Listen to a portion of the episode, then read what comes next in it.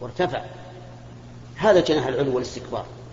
والله عز وجل يقول اخفض لهما جناح الذل يعني تذلل لهما للغاية. حتى لو كنت تريد أن ترفع تقول مثلا أنا عندي شهادة بكالوريوس إيش؟ وهذا أبوي ما يعرف أدخل نقطة لا تترفع عليه. اخفض لهما جناح الذل من رحمة. إذا اتفقنا على المعنى لكن اختلفنا هل هذا الأسلوب مستعمل حقيقة في في في سياقه أو لا. لكن الذين منعوا من المجاز في القرآن وأكدوا فيه. بناء على أن هذا المجاز استعمل على وجه غير صحيح.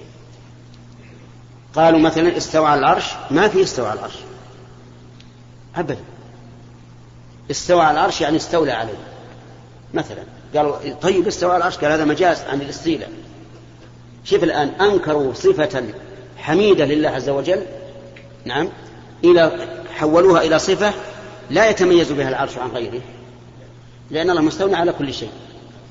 ثم إن قوله خلق ثم استوى يعني ما العرش قبل لمن؟ لغير الله. ثم استولى عليه. فقول لك الذين أنكروا المجاز في القرآن وأكدوه لأن هؤلاء الذين قالوا بالمجاز توصلوا به إلى إنكار شيء لا يجوز إنكاره. فهمت؟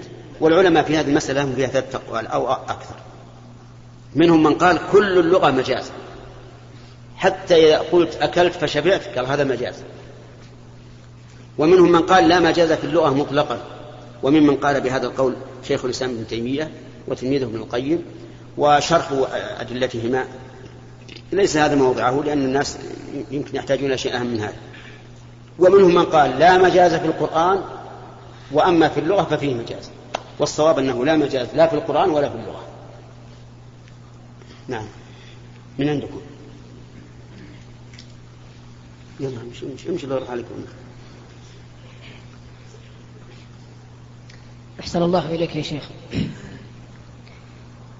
هل يلزم حضور النية لأجر العمل عند أدائه؟ نعم. هذا سؤال مهم. يقول معلوم أن العمل لا يكون إلا بنية. صح ولا لا؟ ما في عمل إلا بنية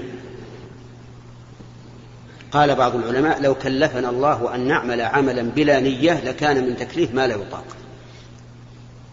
أنتم حينما جئتم إلى هذا المكان جئتم بنية ولا بغير نية؟ ها؟ بنية. كل إنسان عاقل ما يعمل عمل إلا بنية. ولهذا قال رسول الله صلى الله عليه وسلم إنما الأعمال بالنيات. لكن بقي هل يشترط للثواب على العمل أن يحتسب الأجر على الله؟ وهذا سؤال الأخ أو يحصل له الأجر وإن لم يحتسب. نقول إن الرسول صلى الله عليه وسلم قال من صام رمضان إيش؟ إيمانا واحتسابا. ولم يقل إيمانا فقط. قال إيمانا واحتسابا غفر له ما تقدم من ذنبه. واحتساب الأجر له أثر عظيم على إحسان العمل.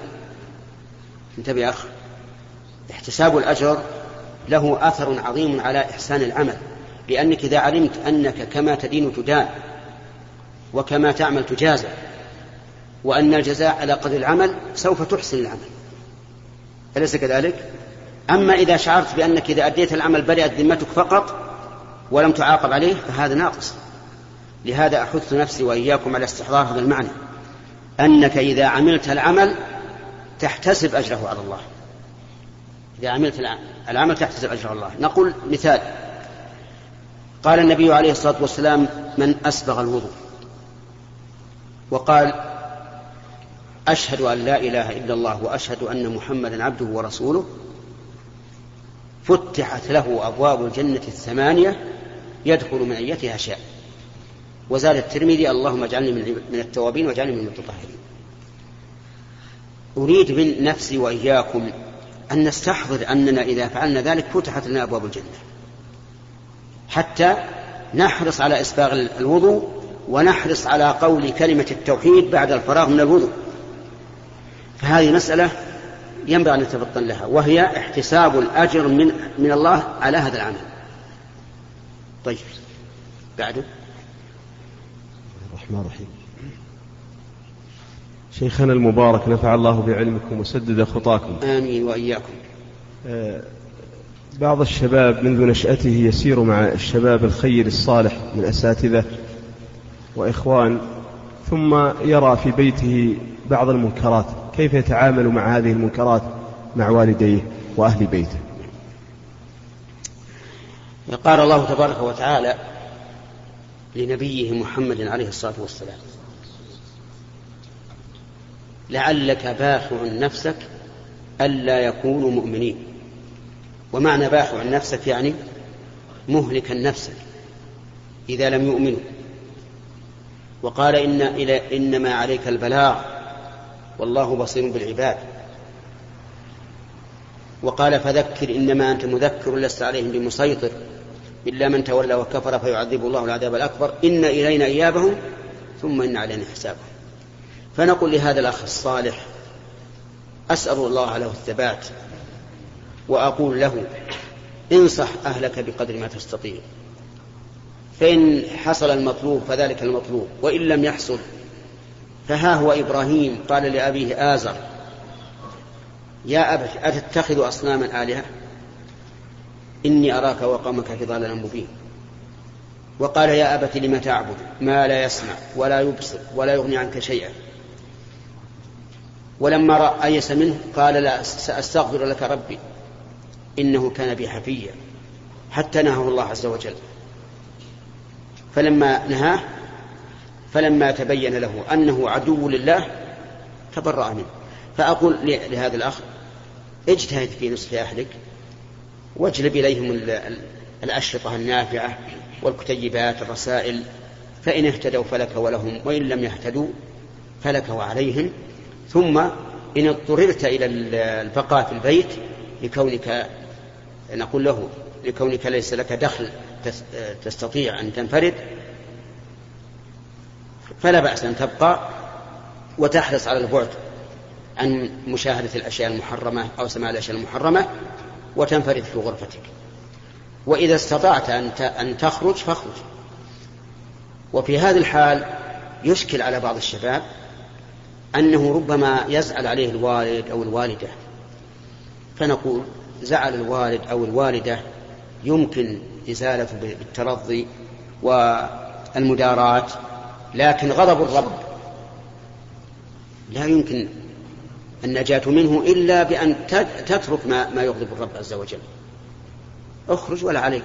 حتى لو زعلوا ترضيهم إن شاء الله. إما بالمال وإما بالمساعدة ولا بغير ذلك. نعم.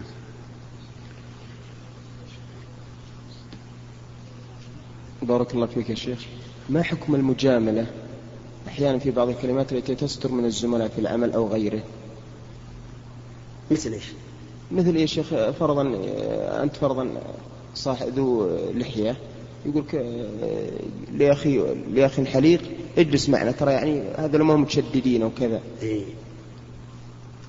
هذه بارك الله فيك يعني المداراة مثلا. المداراة يعني الدار على الفسق لعل الله يهديهم. هذا لا بأس به. أما المداهنة بأن تقول أنا أعفي لحيتي وأنت تحلق لحيك وكل على سبيله هذا ما يجوز. يعني كانك تقول لا تقول لي ولا أقول لك. هذه مداهنة لا تجوز. أما المداراة بمعنى أنني أجامله رجاء أن يهديه الله لأن بعض الناس إذا عاملته بالعنف من أجل معصية أصر عليه. وإذا عاملته باللطف ربما يستجيب. حدثني عدة أناس عن قضية وقعت. يقول إن فيه واحد عامل مو عامل طين عامل على السواني. تعرفون السواني من قبل؟ فيها عمال يسوقون الإبل ولا الحمير ولا البقر عند غروب الشمس مر به أحد الإخوان. والعامل تعرف تعبان من الرائحة الكريهة ومن سوق الإبل أو الحمير ومعه مسودة عصا طويل. يضرب بها السواني هذه. الرجال تعبان تال النهار ويغني. العامل هذا. تعرفون الغناء يشد الإنسان ويشد أيضا البهائم. حتى الإبل في الحدى ما شاء الله. تهملج. نعم؟ أي نعم. فهذا الرجل عنده غيرة. تكلم عليه. يلي فيك ما لا فيك وسبه بما لا أحب أن أذكره الآن. وقال صوت الرحمن مع صوت الشيطان. إيش صوت الرحمن؟ الأذان. مع صوت قال شوف يقول العامل العامل يعني كاد ينفجر. قال إما أن تنصرف عني وإلا هذه المسلمة كسر بها رأسك. وأبى أن ينصرف العامل قال روح وراك روح أنت صل ولا عليك جاء الرجل هذا من أهل الخير إلى الشيخ. سمي لي لكن لا حاجة لاسمه. قال له يا شيخ أنا مريت بالمكان الفلاني والعامل نصحته وقال لي كذا وكذا. قال اترك اترك وأنا إن شاء الله أشوف عنه. فذهب إليه الشيخ من اليوم الثاني عند غروب الشمس. ووجده يغني. يروح عن نفسه شوي ويشد السواني الشيخ ركز عصاه وحط المشلح عليه. تعرفون الناس يسوون كذا بالأول. وجاء وسلم عليه. سلام عادي ومطمئن. السلام عليكم عليكم السلام. يلا قووا. شلون؟ ما قوة على الغنى قوة على الشرف. لكنه قال هالكلام. انشرح صدره ذهب الشيخ وتوضأ وجاء إلى العامل قال ما تروح معنا تصلي أذن. الآن بيقيم قال وش تقول؟ قال هالكلام. أقول لك مصطفى قال جزاك الله خير. والله يمر عليه واحد أمس. ويبدأ يشتم قال وفعل وترك. وإني قلت يا شيخ طول الله عمرك. والله ما انصرفت من هالمسجد قال كسب رأسك. قال ابن حلال إذا خاطبهم الجاهلون قالوا سلام. راح الشيخ صلى الرجل ترك العمل وتوضا ولحق الشيخ. التفت الشيخ بعد ما سلم ولا يقضي ركعة. ولا قال له شيء. في الليلة الثانية ما راح الشيخ يتوضأ ولا شيء انتهى الموضوع. وجد هذا العامل لم يفوته شيء من الصلاة. سبحان الله. ليش؟ لأنه دعا بالرفق واللين. وهذا مهم جدا في جانب الدعوة. أن لا تعنف. قال الله للنبي عليه الصلاة والسلام فبما رحمة من الله. إيش؟ لنت لهم ولو كنت فظا غليظ القلب لانفضوا من حولك. فاعف عنهم واستغفر لهم وشاورهم في الأمر. سبحان الله. هذا يقولها, يقولها الله عز وجل لأفضل الخلق. نسأل الله أن يوفقنا ويكم الحكمة. هو من يؤتى الحكمة فقد أوتي خيرا كثيرا.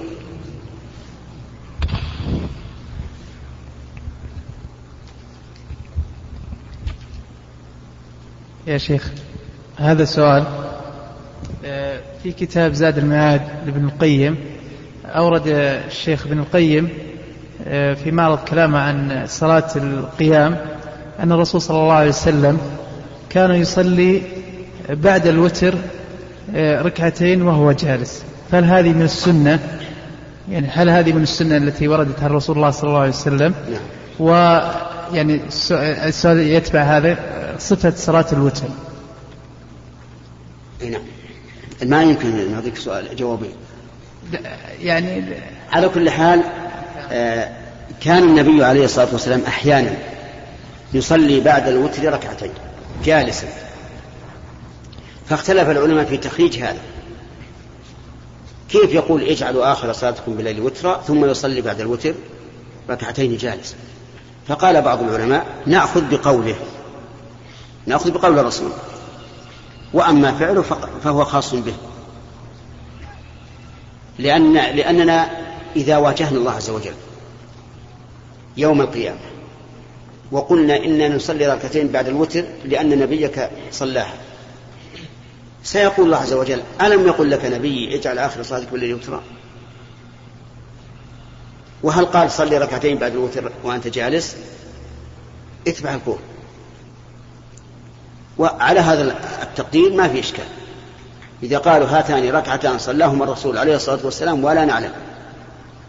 هل هي تشريع للأمة ولا من خصائصها وقال بعض العلماء إن هاتين الركعتين لا تنافيان قول النبي صلى الله عليه وسلم اجعلوا آخر صلاتكم بالليل وترا لأن هاتين الركعتين بمنزلة الراتبة للفريضة. فهما دون الوتر مرتبة. ولهذا يصليه جالسا لا قائما. فهما للوتر بمنزلة إيش؟ الراتبة للفريضة. وعلى هذا فلا يكون في الحديث مخالفة لقوله اجعلوا آخر صلاته بالليل وترا وهذا هو الذي ذهب إليه ابن القيم وجماعة من أهل العلم. انتهى انتهى. اعمل به أحيانا. من بعده؟ ولكم تعطونها الناس. دافعوا عن أنفسكم الله يهديكم. طيب. بالنسبة يا شيخ للصلاة في الحرم داخل الحرم المكي هل نفس الأجر في مكة في أطراف مكة؟ هل يحصل الإنسان على نفس الأجر؟ إي نعم. آه هذه المسألة آه، الصحيح أنه لا يأخذ الأجر. يعني المساجد اللي غير الحرم المسجد الحرام لا يأخذ الأجر. لأن قول النبي صلى الله, عليه وسلم صلاة في المسجد الحرام خير من مئة ألف صلاة أو بمئة ألف صلاة فيما سواه يراد به مسجد الكعبة. فقد ثبت في صحيح مسلم أن النبي صلى الله عليه وعلى آله وسلم قال صلاة في مسجدي هذا أفضل من ألف صلاة فيما سواه إلا مسجد الكعبة. وهذا نص. وقال الله تبارك وتعالى سبحان الذي أسرى بعبده ليلا من المسجد الحرام إلى المسجد الأقصى وقد أسري به من الحجر. أتعرفون الحجر؟ الحجر تعرفونه؟ ها؟ حجر الكعبة. تمام. حجر الكعبة الذي هو الجدار القصير آه، الشمالي. فإذا المسجد الحرام هو مسجد الكعبة. وقال عليه الصلاة والسلام لا تشد الرحال إلا إلى ثلاثة مساجد المسجد الحرام. فما رأيك لو شددت الرحل إلى مسجد في العزيزية في مكة؟ يجوز ولا لا؟ لا يجوز. إذن المسجد الحرام الذي فيه مائة ألف صلاة هو المسجد الحرام الذي تشد إليه الرحال. لكننا نقول لا شك أن الصلاة في الحرم ما هو في مكة فقط في الحرم الدائر. الحرم هو كل حدود الحرم. أفضل من الصلاة في الحل لا شك في هذا. لا لا أصبر ما وصلنا التوسع يعني مثلا الآن مزدلفة حرم ولا غير حرم؟ منى. حرم. كذلك أيضا ما حول مكة إلى الأميال كلها حرم. الصلاة في الحرم هذا أفضل من الصلاة في الحل والدليل على ذلك أن رسول الله صلى الله عليه وعلى آله وسلم كان نازلا في الحديبية بعضها من الحل وبعضها من الحرم فكان نازلا في الحل لكنه يصلي داخل الحرم يعني ينتقل من الحل إلى الحرم فيصلي فيه. نزل في الحل لأنه أوسع للإنسان الحرم لا تقطع شجرة ولا تحش حشيش فنزل في الحل يكون أوسع يقطع الشجرة يحش الحشيش ثم المعاصي في الحل أهوى من المعاصي في الحرم. نعم. فالمهم أن الذي نراه هو هذا. وقد يقول لك قائل لماذا كان الرسول صلى الله عليه وسلم في الحديبة في الحل ويصلي في الحرم؟ هذا يدل على أنه أفضل. نقول نعم إحنا نقول أفضل لكن كلام على إيش؟ على مئة ألف. ما هو الكلام أن هذا أفضل أو, أو, أو هذا غير أفضل؟ نعم. لا هنا هنا. الظلم ظلمات. أحبك الله. وبارك فيك. ذكرت في شرحك لهذه الآيات المباركة أن المؤمن أن الميت يفتن. هل هو خاص؟ يعني المحتضر. المحتضر. نعم. هل هو خاص بالكافر أو جميع؟ الكافر كافر. ما هو يفتن؟ يموت على الكفر. لكن المؤمن اللي عليه خطر. أنه يفتن تقول نصراني, أي هذا عرض الأديان. قل عرض الأديان هل هو على كل ميت؟ لا مو على كل ميت. لكن من الناس من يفتن. يقال إن الإمام أحمد رحمه الله في سياق الموت يغمى عليه ثم يسمعونه يقول بعد بعد. فإذا أفاق قالوا ما ما ما بعد بعد يا أبا عبد الله؟ قال رأيت الشيطان يعض أنامله. يقول فتني يا أحمد. فقلت بعد بعد كيف؟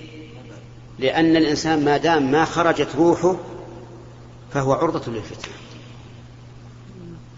نعم يا شيخ ما حكم السلام إذا دخل الإنسان على حلقة إيش؟ إذا دخل الإنسان على حلقة هل يسلم أو يجلس أي سلام؟ نعم إذا دخل الإنسان على حلقة ذكر أو قرآن أو علم أو أي شيء فمن العلماء من يقول لا تسلم لأن المشغول لا يشغل. هؤلاء مشتغلون بعلمهم أو قراءتهم أو ذكرهم. ومنهم من يقول سلم. والصواب أنه إذا كان يعني مجلس علم عام أنه لا بأس أن تسلم. تقول السلام ومن سمع يرد ومن لم يسمع لا- ليس عليه شيء. لكن إذا كان إذا كان مجلس مجلس تحقيق علم وبحث فالأولى أن لا تسلم لأنك تشغل الناس. وكذلك القرآن. بعض الناس إذا صار يقرأ عن ظهر قلب إذا سلم عليه واحد ضيع موقفه.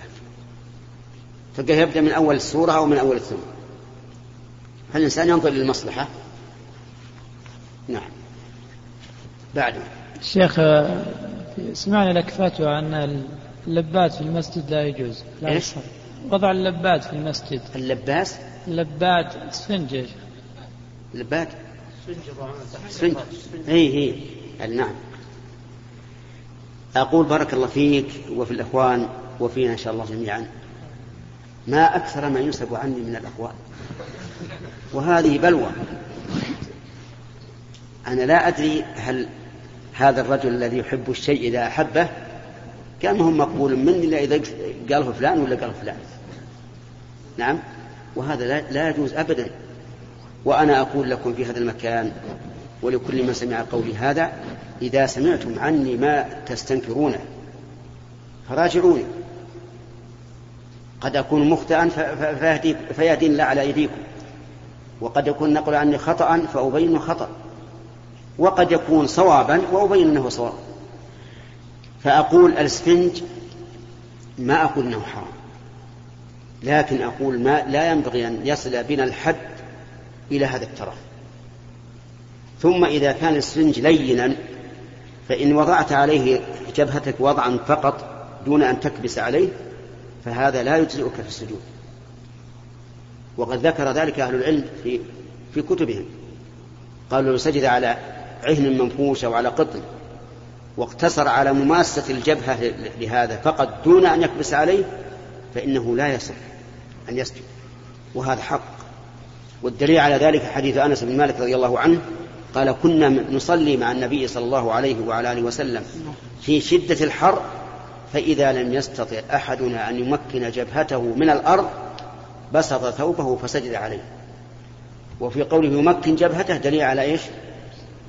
أنه لا بد من من التمكين أفهمت؟ هذا ما هذا هو الجواب أنني لا أحبذ أن يصل بنا الترف إلى هذا الحد وإذا كان في عهد الرسول عليه الصلاة والسلام يصلون على حصبة حصى. وكما سمعت حديث أنس إذا لم يمكن جبهة من الأرض بسط ثوبه فسجد عليه فكيف يصل بنا الترف إلى أن نجعل مساجدنا كأنها فرش؟ فرش نور. أما أنه حرام فلا أستطيع أن أقول أنه حرام. وذلك لأنه لا يحل لأحد أن يقول في شيء أنه حرام إلا بنص. ألم تعلموا أن أئمتنا رحمهم الله كالإمام أحمد وغيره لا يقولون حرام إلا للشيء الذي ورد في النص أنه حرام. حتى لو كانت الأدلة دلت على تحريمه ما يستطيع. الإمام أحمد في جواباته كثيرا ما يقول لا أحب ذلك أكره ذلك هذا لا ينبغي اترك هذا تجنب هذا. نعم؟ وأحيانا يراجع هل هو حرام؟ فيقول لا أدري افعل كذا. التحريم شيء صعب صعب جدا. الآن يعني تردنا أسئلة نقول لا تفعل هذا. هم يجيئك السائل هو حرام؟ تقول لا تفعل. لا هو حرام. يعني ما تجنب الشيء إذا قلت حرام؟ إي نعم. فالمهم إني ما قلت إنه حرام. هذا القول عني كذب. لكن ستسمعون أشياء عجيبة. إنما الواجب عليكم أن تتصلوا بي وتسألون. الحمد لله اللي التلفون موجود والسيارات موجودة وكل شيء الحمد لله موجود. نعم. نعم. لا لا هذه هذه هذه ما هي بشيء. لكن هذه اللي يسمع ما يشوف. حدد. السجاد هذه ما فيها شيء. لا لا ما نسمع لا ما نسمع. ما نسمع جزاك الله خير الدور لأن ظلم. يا شيخ نعم. إني أحبك في الله. ولقد قال أحد أئمة المساجد أن رسول الله صلى الله عليه وسلم قال أن مدة بقاء الميت المؤمن في قبره يجعلها الله تعالى له كصلاة العصر أو الظهر. فلا إيش؟ صحيح إيش إنه؟ يجعلها الله كصلاة العصر إن أو بقبل وش؟ أن مدة بقاء الميت في قبره. المؤمن طبعا يجعلها الله له كصلاة عصر أو ظهر نعم. أقول أحبك الله الذي أحببتنا فيه ونسأل الله أن يجعلنا جميعا متحابين في الله. اعلم أن الزمن بالنسبة للميت يذهب سريعا. يذهب سريعا كأنه ليس بشيء. أمات الله رجلا مئة عام فلما بعثه قال كم لبثت؟ ماذا قال؟ يوما أو بعض يوم وما السنة. يعني يوم أو بعض يوم لأن الله أعلم أن الله أماته في أول النهار وأحيا في آخر النهار. أهل, أهل الكهف لبثوا في كهفهم. ثلاثمائة سنين وزادوا تسعا وهو نوم. والنوم ليس كالموت الموت أسرع ذهاب الوقت فيه. وهؤلاء الأمة اللي, ماتوا لهم ملايين السنة تجدهم كأنهم ما مر عليهم شيء كأنهم الآن ماتوا. كأنهم الآن ماتوا. لكن من كان في نعيم فوق من فضلك سيروح عليه الوقت سريعا أسرع بكثير. لكن اللي في جحيم نسأل الله العافية يتباطأ الوقت ويكون الوقت عليه طويلا. وهذا شيء مشاهد حتى إن ابن خلدون وهو يعتبر من من حكماء أهل الأخبار يقول إن أيام الأمن وأيام الرغد تمضي سريعا. وأيام الجوع وأيام الحروب والفتن تكون طويلة وهذا صحيح. فأقول يا أخي كل المدفونون أو كل المدفنين على صح إذا جاء يوم القيامة فكأنهم لم يلبثوا إلا عشية أو ضحاها. ولهذا يقول المجرمون يا ويلنا من بعثنا من من مرقدنا كأنه مرقد. فالحاصل بارك الله فيك أنا لا أعرف عن هذا الحديث هل هو صحيح أم لا لكن أنا أقول لك إن المدة تزول سريعا اسرع من لمح البصر. الله أكبر. نعم. من اليسار. هل يجوز التأمين في الركعات السرية؟ إيش؟ التأمين. تأمين؟ التأمين فاتحة. في الصلاة السرية؟ يقال أمين لكن ما يجهر بها. لا يعني يقول أمين أو ها؟ يعني يقول أمين ولا أمين؟ يعني إذا انتهى من الفاتحة يقول آمين في الصلاة السرية والجهرية. لكنه لا يجهر بها في الصلاة السرية ويجهر بها في الصلاة الجهرية. وهذا الأخ موسى الآن يشير إلى أن الوقت انتهى و... وهو قد انتهى. الأخ موسى صاحب التسجيل. وهو قد انتهى وإلى قد يكون كثير ما يحصل إذا أذن الإخوان لكن ما تعدى دقيقة واحدة طيب تفضل. أولا إنا نحبكم في الله يا شيخ. والسؤال هو جزاكم الله خير هو هل للزوجة لأم الزوج حق على الزوجة؟ إيه لا. أم الزوج ليس لها حق على الزوجة لكن من المعروف والإحسان و... وأن هذا يوجب مودة زوج لزوجته أن تراعيها في مصالحها وتخدمها بالأمر اليسير. وإذا الصباح صبح صباح الخير يا فلانة أم يم فلان ولا يا خالتي ما يخالف. وهذا طيب. أما وجوب لا لأن المعاشرة بالمعروف بين الزوج والزوجة. والسلام عليكم ورحمة الله وبركاته. أيها الإخوة في ختام هذه المادة نسأل الله أن نلقاكم في لقاءات متجددة. مع تحيات مؤسسة الاستقامة الإسلامية للإنتاج والتوزيع في عنيزة. شارع هلالة رقم الهاتف والناسخة الهاتفية صفر ستة ثلاثة ستة أربعة ثمانية ثمانية ثمانية صفر. والرقم الثاني